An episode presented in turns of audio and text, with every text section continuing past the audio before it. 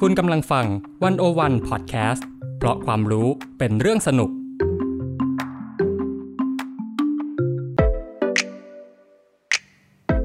In Focus เจาะไฮไลท์เด่นเศรษฐกิจสังคมการเมืองทั้งไทยและเทศโดยกองบรรณาธิการ d101.world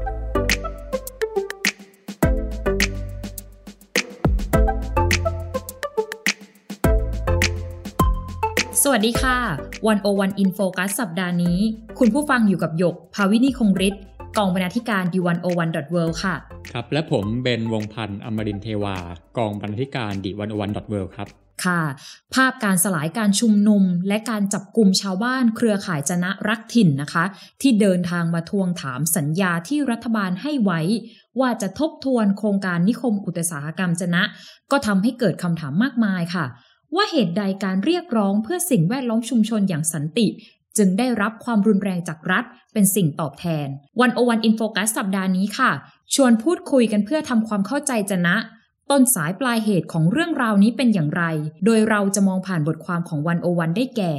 บทความจนะเสียงร้องจากท้องทะเลโดยอับดุลเราะห์มานมูเกมและบทความสารคดีเลือดเนื้อจนะในเงาทมึนโดยธีรภัทรอรุณรัตน์นั่นเองค่ะพี่เบนคะหยกคิดว่าเรามาเริ่มกันอย่างนี้ดีกว่าอยากให้พี่เบนช่วยเล่าที่มาที่ไปของประเด็นนี้กันสักนิดนึงค่ะว่ามันเกิดอะไรขึ้นที่จนะครับคือเรื่องจนะเนี่ยจริงๆความเป็นมาเนี่ยถ้าจะให้เล่าย้อนนะคือต้องเล่าย้อนไปไกลมากๆเลยคือเรื่องเนี้ยมันไม่ได้เพิ่งมาเกิดขึ้นในช่วงเวลานี้ถ้าจะให้ย้อนเนี่ยคือมันย้อนไปได้ไกลถึงประมาณปี 2534นะครับคือจริงๆต้องเล่าอย่างนี้ก่อนคือก่อนหน้านั้นเนี่ยคือบริเวณพรมแดนตรงที่เป็นทะเลอ่าวไทยที่อยู่ทางตอนใต้ของไทยเนี่ยมันมีกรณีพิพาทเรื่องของพื้นที่ทับซ้อนนะซึ่งในอาเซียนเนี่ยก็จะมีประเด็นอย่างเงี้ยอยู่หลายๆที่ใช่ไหมอย่างที่อีสานของไทยก็จะมีเรื่องเก่าพระวิหารอย่างภาคใต้ของไทยเนี่ยเมื่อก่อนก็จะมีเหมือนกันซึ่งเป็นการพิพาทกับมาเลเซียว่าพื้นที่นี้ตกลงเป็นของใครเป็นของใครก็จะมีประเด็นนี้ขึ้นมาแต่ทีเนี้ยต่อมาเนี่ยกรณีพิพาทมันก็ถูกสะสางคือด้วยการพูดคุยเจรจาระหว่างไทยกับมาเลเซียว่าโอเคตกลงว่าเราทั้งสองประเทศเนี่ยเราจะพัฒนาพื้นที่เนี้ยร่วมกันไม่ใช่เป็นของใครนะฮะเราจะพัฒนาร่วมกันเราจะแสวงหาประโยชน์ของทรัพยากรในพื้นที่เนี้ยร่วมกันทีเนี้ยพอมันเกิดการเจรจาอย่างนี้เกิดขึ้นเนี่ยมันก็เลยเกิดการนำไปสู่โครงการบางอย่างเกิดขึ้นอย่างแรกก่อนก็คือในพื้นที่ตรงนั้นเนี่ยมันเป็นพื้นที่ที่อุดมไปด้วยทรัพยากรธรรมชาติอย่างหลักๆเลยก็คือเรื่องของก๊าซธรรมชาติเรื่องของพลังงานอะไรต่างๆต่อมาเนี่ยทางไทยมาเลเซียก็ตั้งองค์กรร่วมกันแล้วก็ไปสำรวจพื้นที่ก็เจอก๊าซธรรมชาติอะไรเยอะแยะมากมายนะคราวนี้พอเจอก๊าซธรรมชาติเนี่ยก็แน่นอนว่ามันต้องใช้ประโยชน์จากตรงนั้นแล้ววิธีที่จะใช้ประโยชน์เนี่ยก็คือแน่นอนว่าวิธีนึงก็คือการเอาไปซื้อขายแล้วจะขายเนี่ยเราจะเอาก๊าซตรงนั้นไปใช้ประโยชน์เนี่ยทำยังไงก็ต้องมีท่อส่งก๊าซก็เลยเกิดโครงการในปี 2542 ทางครม.ไทยในสมัยนั้นเนี่ยก็มีมติเห็นชอบให้เริ่มโครงการก่อสร้างท่อส่งและโรงแยกก๊าซธรรมชาติขึ้นมาแต่ทีเนี้ยพอมันเกิดโครงการนี้เกิดขึ้นเนี่ยคือเวลามันสร้างโครงการอะไรแบบเนี้ยมันจะไม่จบแค่นั้นใช่ไหมคือมันก็จะมีอุตสาหกรรมที่มันต่อเนื่องมาอีกมันก็จะมีต้องการมีท่าเรือเพื่อจะขนส่งอีกต้องการที่จะมีอุตสาหกรรมอะไรที่มันเกี่ยวเนื่องขึ้นมาอีกเยอะแยะทีเนี้ยมันเลยเป็นปัญหาเพราะว่ามันก็จะมีการกว้านซื้อที่ดินของนายทุนเนี่ยที่อยากจะทำโครงการนู้นโครงการนี้ขึ้นมาแต่ว่าปัญหาคือมันไม่ผ่านการมีส่วนร่วมของประชาชนคือการจะเอาพื้นที่ตรงเนี้ยมันไม่ได้ถามประชาชนก่อนอะว่าเคยได้ไหมคือถามว่าทำไมต้องถามเพราะอะไรเพราะว่าต้องเล่างี้ว่าพื้นที่จนะเนี่ยคือหลายคนอาจจะเคยเห็นภาพเนาะว่าคือธรรมชาติมันอุดมสมบูรณ์มากอุ้ยสวยคือมันสวยมากพี่ก็เห็นภาพพี่ไม่เคยไปนะแต่ว่าพี่ก็เห็นภาพแบบโหเป็นบึงเป็นอะไรเป็นมีป่ากงกลางอะไรเงี้ยมันสวยมากคือที่รัฐมนตรีเขาบอกว่าปลูกได้แค่แตงโมนี่ไม่น่าจะจริงอ่ะใช่ไหมเห็นป่ากงกลางเลยเต็มไปหมดเลยใช่ป่ะนะครับคือเนี่ยแหละทีเนี้ยการที่มันมีโครงการอุตสาหกรรมมาตั้งรอบๆเนี่ยคือแน่นอนว่ามันจะกระทบกับสภาพแวดล้อมนะแล้วสภาพแวดล้อมตรงนี้มันมีความสำคัญกับชาวบ้านเพราะว่ามันเป็นพื้นที่ทำมาหากินใช่ไหมอันนี้คือปัญหาใหญ่เลยเพราะว่าอย่างพอธรรมชาติมันสมบูรณ์เงี้ยคือแน่นอนว่าชาวบ้านก็สามารถทำประมงได้เยอะแยะมากมายรวมถึงว่าเรื่องการดำรงชีวิตอย่างการใช้น้ำประปาอย่างเงี้ยเมื่อก่อนเนี่ยน้ำก็สะอาดก็ดื่มน้ำจากธรรมชาติได้ แต่กลายเป็นว่าสมัยนี้พอมันเริ่มมีอุตสาหกรรมเข้ามาเนี่ยกลายเป็นว่าน้ำมันเริ่มไม่สะอาดแล้วชาวบ้านต้องไปซื้อน้ำกินซึ่งมันไม่ใช่อ่ะคือเมื่อก่อนเนี่ยเราตักได้เลยใช่ไหมเราไปใช้ได้เลยแต่ตอนนี้ต้องซื้อกินซึ่งมันก็ขัดกับวิถีชีวิตเขาแหละครับก็เลยเนี่ยมันก็เป็นการสร้างความไม่พอใจให้กับชาวบ้านในอำเภอจะนะของจังหวัดสงขลานะชาวบ้านก็ทำการประท้วงคัดค้านกันรวมถึงว่ามันก็ไม่มีเรื่องของการประเมินผลกระทบจากสิ่งแวดล้อมด้วยก็ยิ่งทำให้ชาวบ้านไม่พอใจอีกก็เกิดการคัดค้านแล้วก็ทีนี้มันเกิดเหตุการณ์สำคัญครั้งหนึ่งคืออย่างเรื่องของการสลายการชุมนุมเนี่ยเราเพิ่งเห็นกันเมื่อต้นสัปดาห์ที่ผ่านมาแต่จริงๆแล้วเนี่ยไม่ใช่ครั้งแรกมันเคยมีมาก่อนหน้านั้นก็คือในวันที่20ธันวาคมปี2545ก็เกิดการสลายการชุมนุมขึ้นมานะครับก็คือเนี่ยแหละก็เป็นการบ่งบอกว่าเขาไม่ได้ฟังเสียงของชาวบ้านและสุดท้ายเนี่ยไอโครงการการก่อสร้างท่อส่งและโรงแยกก๊าซธรรมชาติเนี่ยมันก็เกิดขึ้นมาจริงๆมันก็เกิดขึ้นมาได้นะครับทีนี้ชาวบ้านก็มองว่าจริงๆมันคงไม่จบแค่นี้หรอกเขามองออกเพราะอย่างที่พี่พูดไปแล้วว่ามันก็จะนำไปสู่อุตสาหกรรมต่อเนื่องอะไรอีกเยอะแยะมากมายแล้วชาวบ้านก็จะมองออกว่าเนี่ยถึงจุดนึงเนี่ยมันอาจจะเป็นนิคมอุตสาหกรรมขึ้นมาก็ได้เนี่ยทีนี้คนก็จะเริ่มหวาดกลัวก็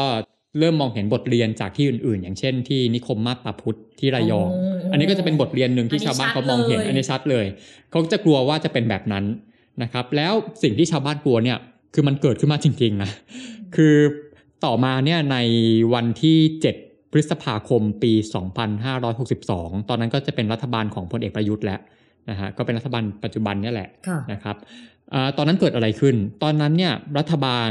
มีมติอนุมัตินะครับให้เริ่มดำเนินการโครงการนิคมอุตสาหกรรมคือเป็นโครงการที่อยู่ภายใต้นโยบายเมืองต้นแบบอุตสาหกรรมก้าวหน้าแห่งอนาคตและพื้นที่ที่เขากำหนดเนี่ยคือพื้นที่ในจังหวัดสงขลา4อำเภอมีอำเภออะไรบ้างมีสะบ้าย้อยมีเทพามีนาทวีและอำเภอจะนะอำเภอจะนะก็เป็นหนึ่งในนั้นนะฮะก็แน่นอนว่าชาวบ้านก็ไม่พอใจแน่นอนก็เกิดการคัดค้านที่ลุกลามบานปลายขึ้นมาอีกครั้งนะครับถามว่าที่คัดค้านเนี่ยเหตุผลหลักเป็นเพราะอะไรจริงๆแล้วเนี่ยรัฐบาลก็มีการจัดเวทีรับฟังความเห็นประชาชนโอเคมีการรับฟังแต่ปัญหาคืออย่างนี้คือว่ามันเป็นการอนุมัติก่อนแล้วค่อยรับฟังอะซึ่งมันแปลกไหมประหลาดนะมันก็ประหลาดคือมันควรจะเป็นว่าควรรับฟังก่อนแล้วค่อยอนุมัติไหมใช่ไหมอันนี้ก็เลยเป็นสิ่งที่ชาวบ้านเขาไม่พอใจและกระบวนการเนี่ยมันก็จะมีความรับลมคมในอะไรหลายอย่างที่ชาวบ้านรู้สึกว่าเอ้ยมันไม่ใช่แหละพูดง่ายๆว่าเอ้ยน่าสงสัยนะหมายถึงว่ามันมีพิรุธหลายจุดมีพิรุธเยอะรวมถึงว่าโอเคสอบตเขาจะอ้างว่าเนี่ยโหเขาถึงขั้นไปเคาะประตูบ้านไปถามความเห็นประชาชนไปสอบถามประชาชนจากเวทีต่างๆเนี่ยเขาพบว่าส่วนใหญ่เห็นด้วยแต่คนสงสัยว่าคุณไปถามใครอะ เราไม่เห็นโดนถามเลยนะครับหรือจะมีอยู่ครั้งนึงที่เขามีการจัดเวทีใหญ่ขึ้นมามีการจัดเวทีใหญ่ขึ้นมาแต่ทีนี้ปัญหาคือว่าชาวบ้านกลุ่มคนที่คัดค้านเนี่ยเหมือนว่าถูกกีดกันไม่ให้เข้างานเนี่ยอันนี้ก็ปัญหาใหญ่แล้วชาวบ้านก็ถามว่าอ้าวอย่างเงี้ยมันเรียกว่ารับฟังได้หรือเปล่าเนี่ยอันนี้คือสาเหตุใหญ่เลยที่คนชนะเนี่ยเขารู้สึกว่าเขายอมรับไม่ได้อะกับกระบวนการอะไรแบบนี้มันก็เลยเกิดการเคลื่อนไหวเกิดขึ้นมา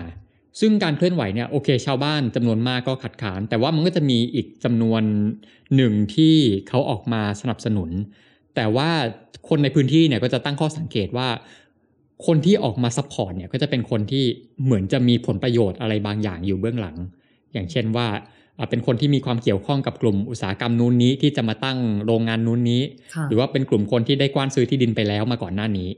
เนี่ยก็จะเป็นข้อสังเกตของชาวบ้านนะฮะอันนี้ก็จะเป็นที่มาว่าทำไมคนชนะเนี่ยเขาถึงออกมาคัดค้านแล้วต่อมาเนี่ยก็จะมีการตั้งข้อเรียกร้องขึ้นมา3ข้อนะครับในกลุ่มของเครือข่ายชนะรักถิ่นเนี่ยมีการตั้งข้อเรียกร้องตอนที่เขามา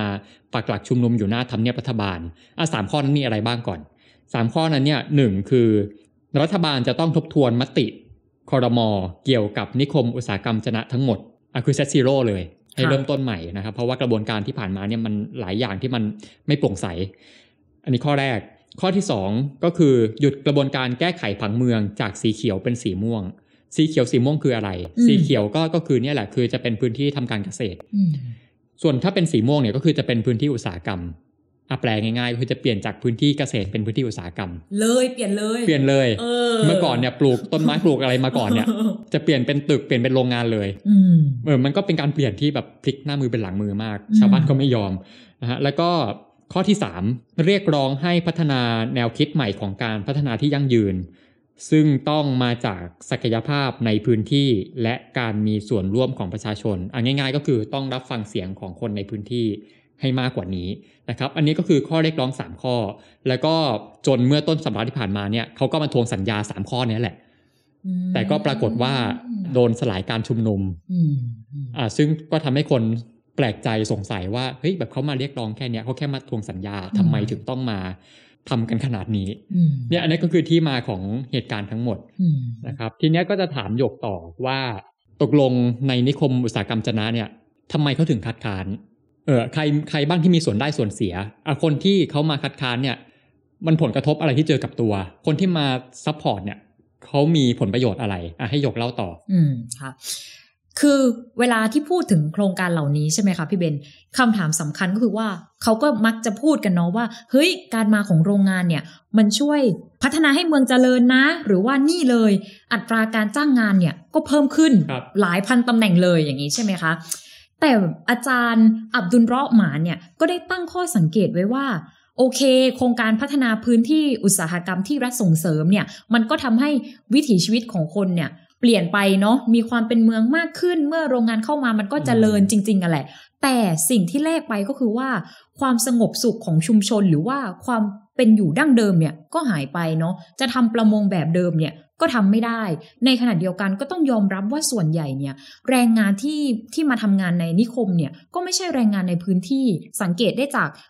นิคมต่างๆที่เกิดขึ้นมาแล้วในประเทศไทยใช่ไหมคะสุดท้ายก็เกิดเป็นสลัมตามมาหรือเปล่าหรือประเด็นเรื่องน้ำเสียกลิ่นเหม็นอะไรต่างๆเนี่ยที่ตามมากับโรงงานเนี่ยเราจะรับประกันได้ไหมว่าสิ่งนี้จะไม่เกิดขึ้นที่จะนะซึ่งเคยเป็นพื้นที่สีเขียวมาก่อนคำถามทั้งหมดนี้ค่ะมันก็เลยเกิดขึ้นว่า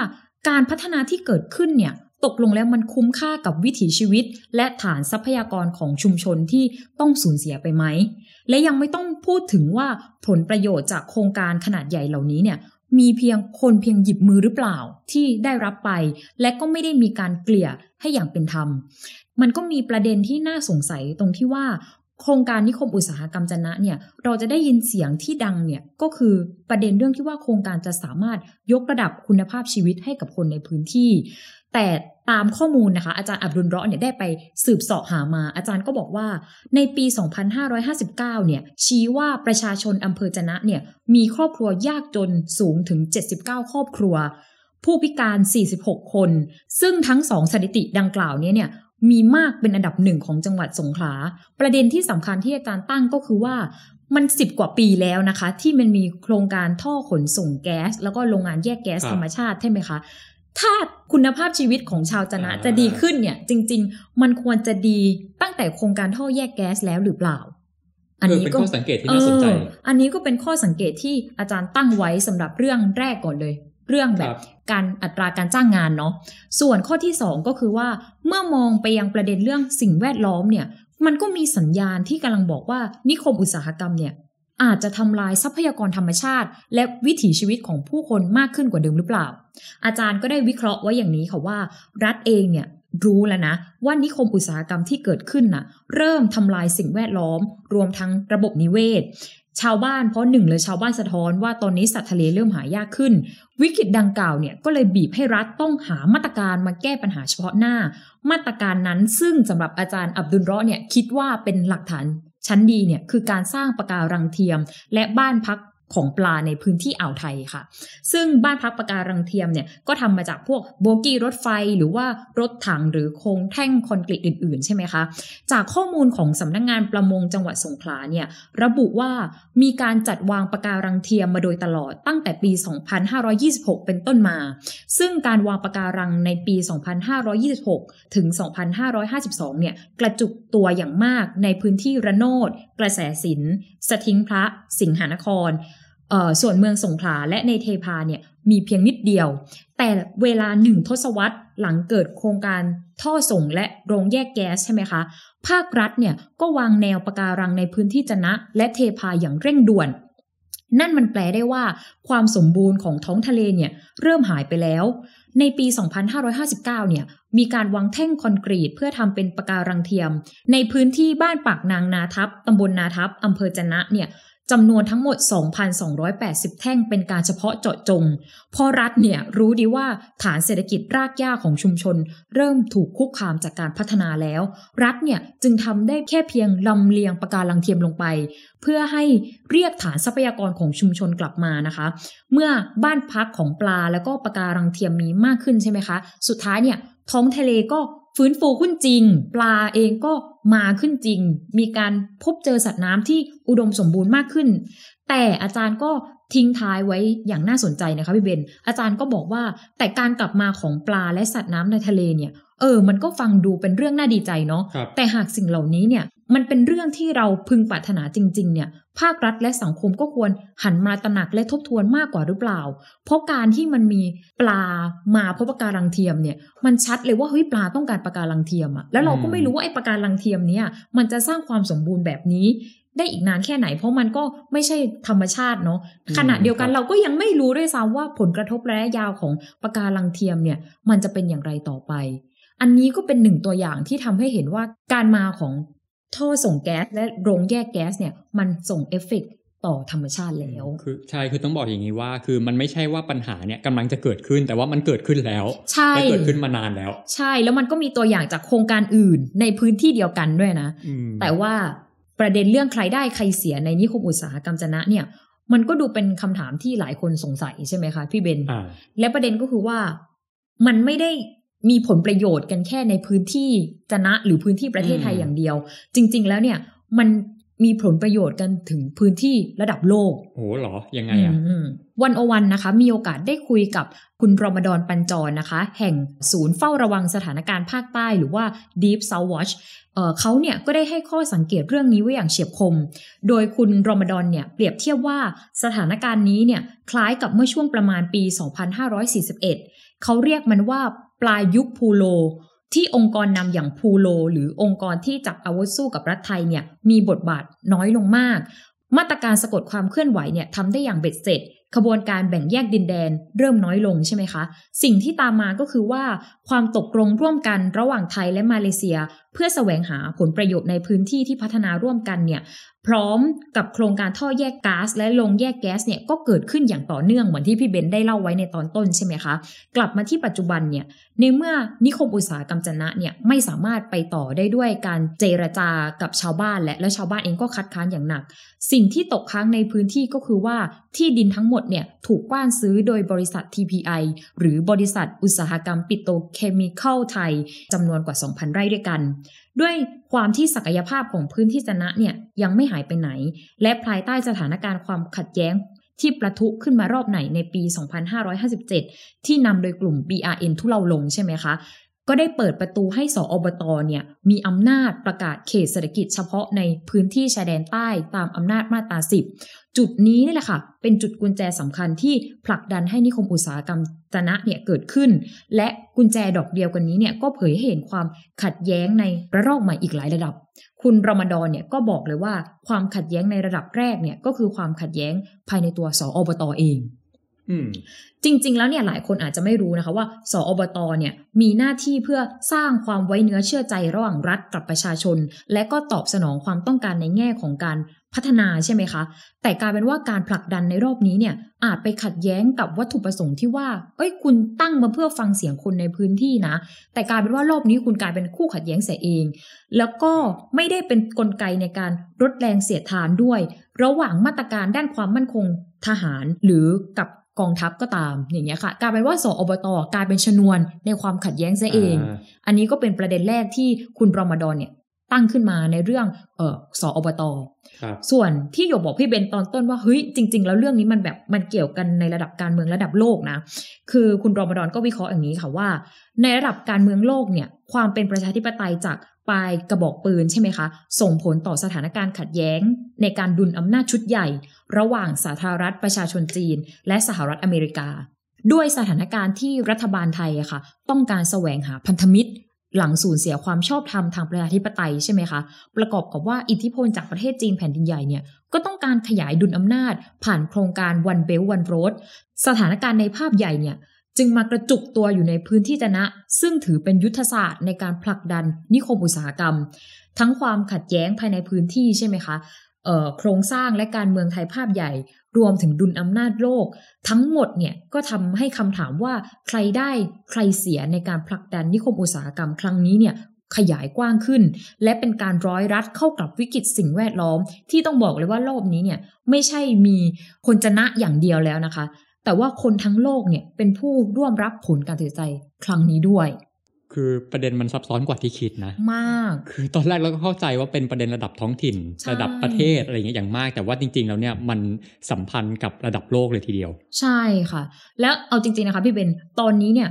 จนะจะคลี่คลายไปยังไงเนี่ยก็ยากจะตอบแล้วเพราะเราเห็นแล้วว่าต้นสายปลายเหตุของมันไม่ใช่แค่พื้นที่เดียวประเทศเดียวแต่มันมีผลประโยชน์และความสัมพันธ์กันอีกหลายประเทศ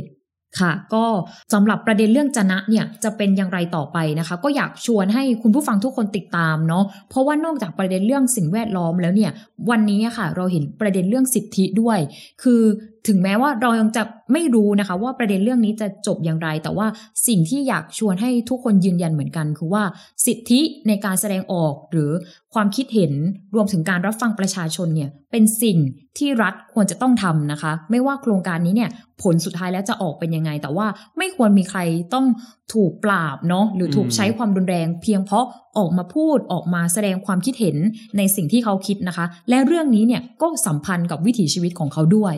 ใช่คืออย่างน้อยที่สุดเนี่ยรับฟังเสียงชาวบ้านนิดนึงนะครับรับฟังหน่อยเพราะว่าในฐานะที่เขาเป็นคนที่จะต้องอยู่กับพื้นที่นั้นไปอีกตลอดชีวิตเนี่ยเขาควรจะต้องถูกรับฟังใช่ค่ะวันนี้นะคะก็เรียกได้ว่าทำความเข้าใจประเด็นสาเหตุเนาะรวมถึงเรื่องราวในการออกมาค้านนิคมอุตสาหกรรมจนะของชาวบ้านตัวละครไหนบ้างที่เกี่ยวข้องเกี่ยวโยงกับเรื่องนี้ไม่ใช่แค่ประเทศเดียวพื้นที่เดียวนะคะคุณผู้ฟังแต่เป็นทั้งโลกจริงๆค่ะต้องขอบคุณพี่เบนมากๆนะคะที่มาพูดคุยกันในวันนี้ถ้าคุณผู้ฟังคนไหนนะคะสนใจหรือว่าอยากรู้เรื่องนี้เพิ่มเติมเนี่ยทาง101ยังมีบทความที่เกี่ยวข้องกับเรื่องนี้อีกหลายบทความเดี๋ยวหยกเนี่ยจะแปะลิงก์ไว้ให้ในแคปชั่นนะคะและนี่คือรายการ 101 In Focus คุณผู้ฟังสามารถอ่านผลงานที่เกี่ยวข้องได้ที่เว็บไซต์ d101.world และสามารถติดตาม 101 In Focus ค่ะได้ทุกสัปดาห์ทาง d101.world เช่นกันสำหรับวันนี้หยกภาวินีคงฤทธิ์และเบนวงพันธ์อมรินทร์เทวาค่ะพวกเราขอลากันไปก่อนนะคะสวัสดีค่ะสวัสดีครับ